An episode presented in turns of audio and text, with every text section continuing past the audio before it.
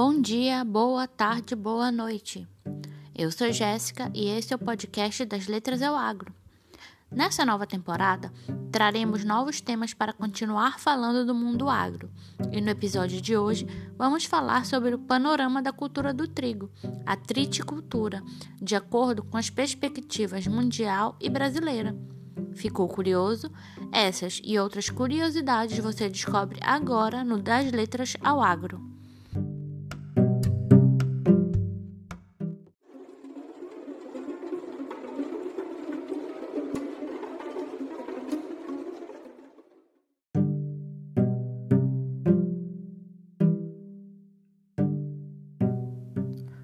O trigo, de nome científico Triticum stivum, é uma gramínea da família das poáceas, cultivada em todo o mundo, considerada a segunda maior cultura de cereais, atrás do milho e à frente do arroz. É um alimento básico muito utilizado para fazer farinha, sendo este utilizado para a produção de pão, na alimentação de animais, quando plantado como forragem, e na produção de cerveja.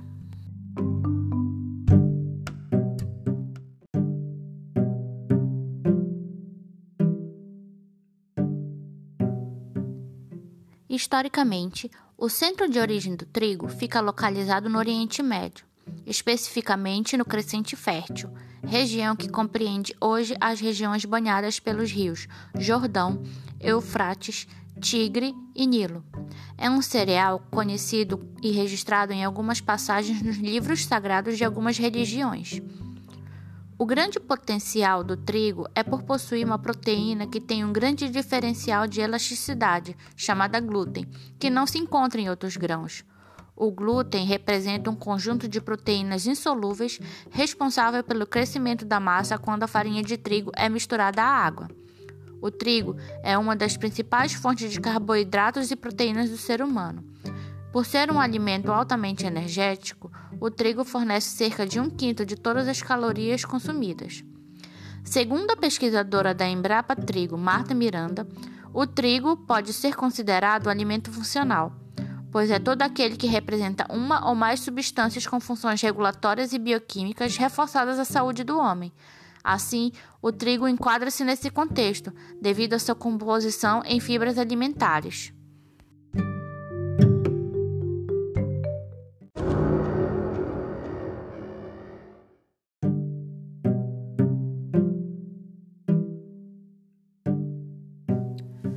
O Brasil viveu um longo período com tendência geral de crescimento da produção, em vista das várias intervenções do governo, incentivando a produção e a pesquisa do trigo. Diante disso, muitas pesquisas foram desenvolvidas para que houvesse cultivares mais adaptadas e que pudessem dar mais retorno. Segundo as projeções do Ministério da Agricultura, Pecuária e Abastecimento, o MAPA, a produção de trigo para a safra 2027-2028 é de 6,4 milhões de toneladas.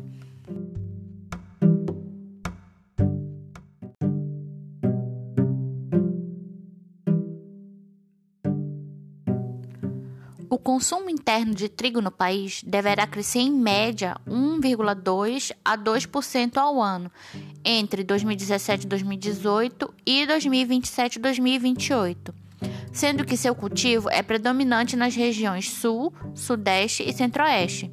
Tem sido considerada como a cultura agrícola sustentável, por ser opção diferenciada na rotação de cultura, onde estudos comprovam a melhoria da fertilidade do solo e diminuição de pragas e doenças.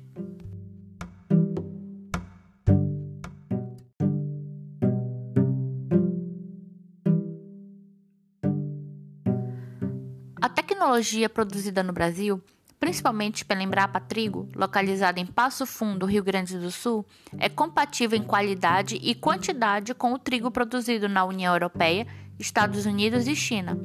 O que impede o crescimento da produção de trigo no Brasil é o custo político-econômico, que implica na importação de trigo estrangeiro, e o não estabelecimento de instrumentos e mecanismos que tornem o país menos dependente dessas importações.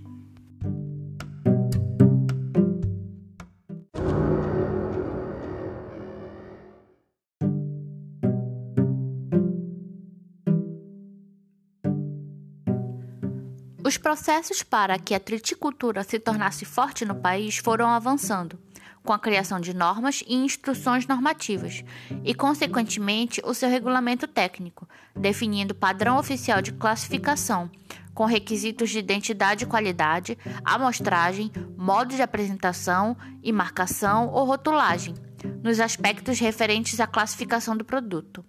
Sendo assim, a Instrução Normativa número 38 do MAPA, de 30 de novembro de 2010, determinou grupos, tipos e classes de trigo, com seus respectivos requisitos de qualidade físicos, físico-químicos e reológicos.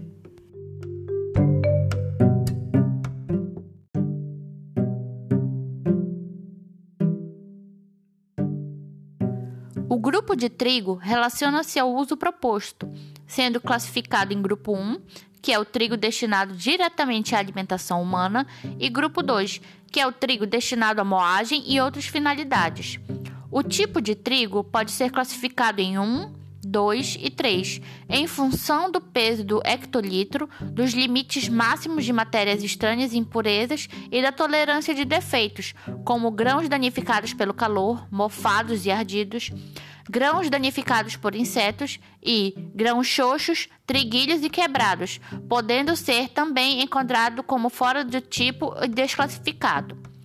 A classe de trigo é estabelecida de acordo com os valores mínimos de força de glúten através da alveografia, do número de queda de grão e da estabilidade através da farinografia, e pode ser classificado como melhorador, pão, doméstico, básico e outros usos, presentes no anexo 3 da referida norma.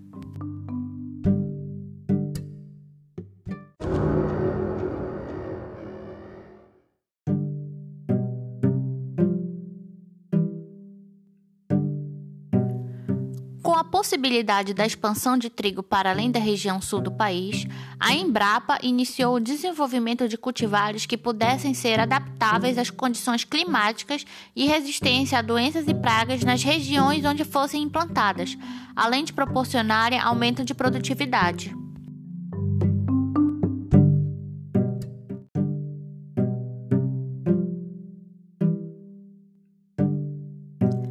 As cultivares de trigo desenvolvidas pela Embrapa são divididas pelas regiões de implantação da triticultura, como Sul, Centro-Sul e Cerrado. As cultivares Sul possuem área de cultura nos estados da região Sul, Paraná, Santa Catarina e Rio Grande do Sul, e possuem produtividade média entre 3.700 a 7.700 quilos por hectare.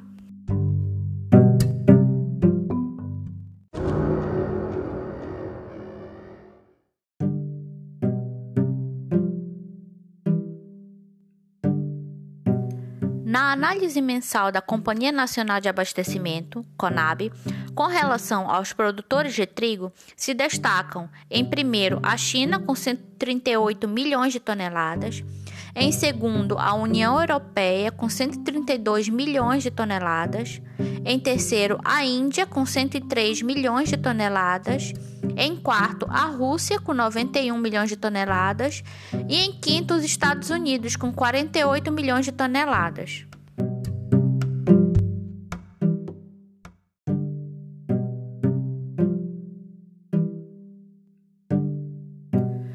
Brasil está na 15ª posição, já tendo a previsão de 8,7 milhões de toneladas na safra 2022-2023 tem estimativa da área plantada com a safra atual de 221,4 milhões de hectares, apresentando um recuo de 0,32% se comparado à safra 2021-2022, onde se tem a estimativa de 783,9 milhões de toneladas plantadas, já contando os incrementos.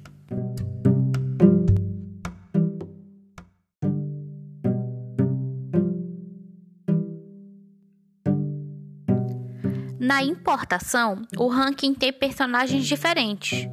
Como líder, tem-se a Indonésia, com 11,2 milhões de toneladas nessa safra, Egito, com 11 milhões de toneladas, Turquia, com 10,2 milhões de toneladas, e somente em quarto lugar a China, com 9,5 milhões de toneladas, sendo a maior produtora no ranking mundial de área plantada de trigo.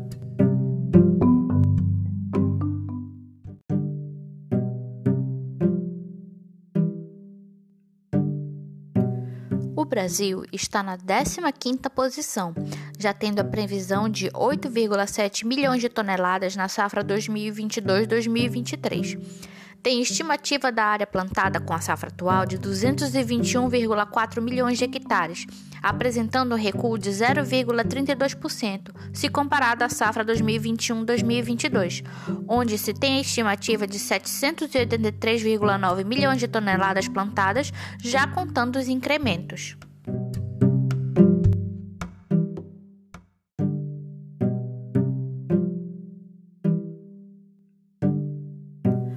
O suprimento nacional de trigo em grãos e farinha de trigo depende das importações, onde o Brasil tem grande relação do produto oriundo da Argentina, nosso principal parceiro comercial nesse setor. O Sul é responsável por 87% da produção nacional, ou 4,5 milhões de toneladas, de um total de 5,2 milhões de toneladas produzidas em 2019. Nesse mesmo ano, o Brasil internalizou o equivalente a 6,6 milhões de toneladas do grão e 355 mil toneladas de farinha, sendo a produção argentina responsável por fornecer 82% e 88,9% desses totais, respectivamente.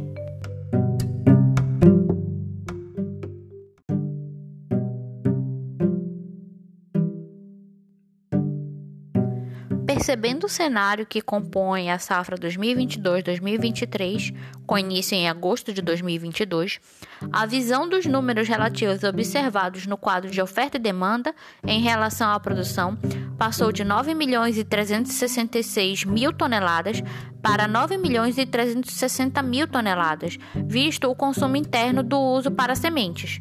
Nessas alterações, considerando o nível de produção previsto e o histórico recente de dados da balança comercial dos últimos anos analisados, devemos encerrar a safra com estoque de passagem de 1 milhão 195 mil toneladas.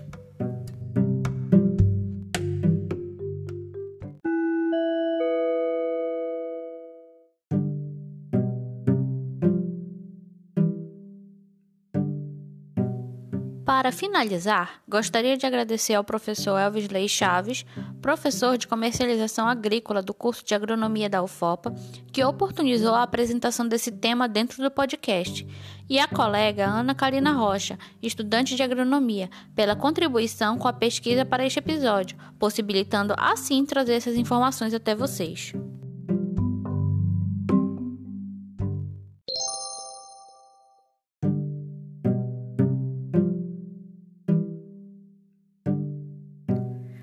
Este foi mais um episódio da nova temporada do nosso podcast.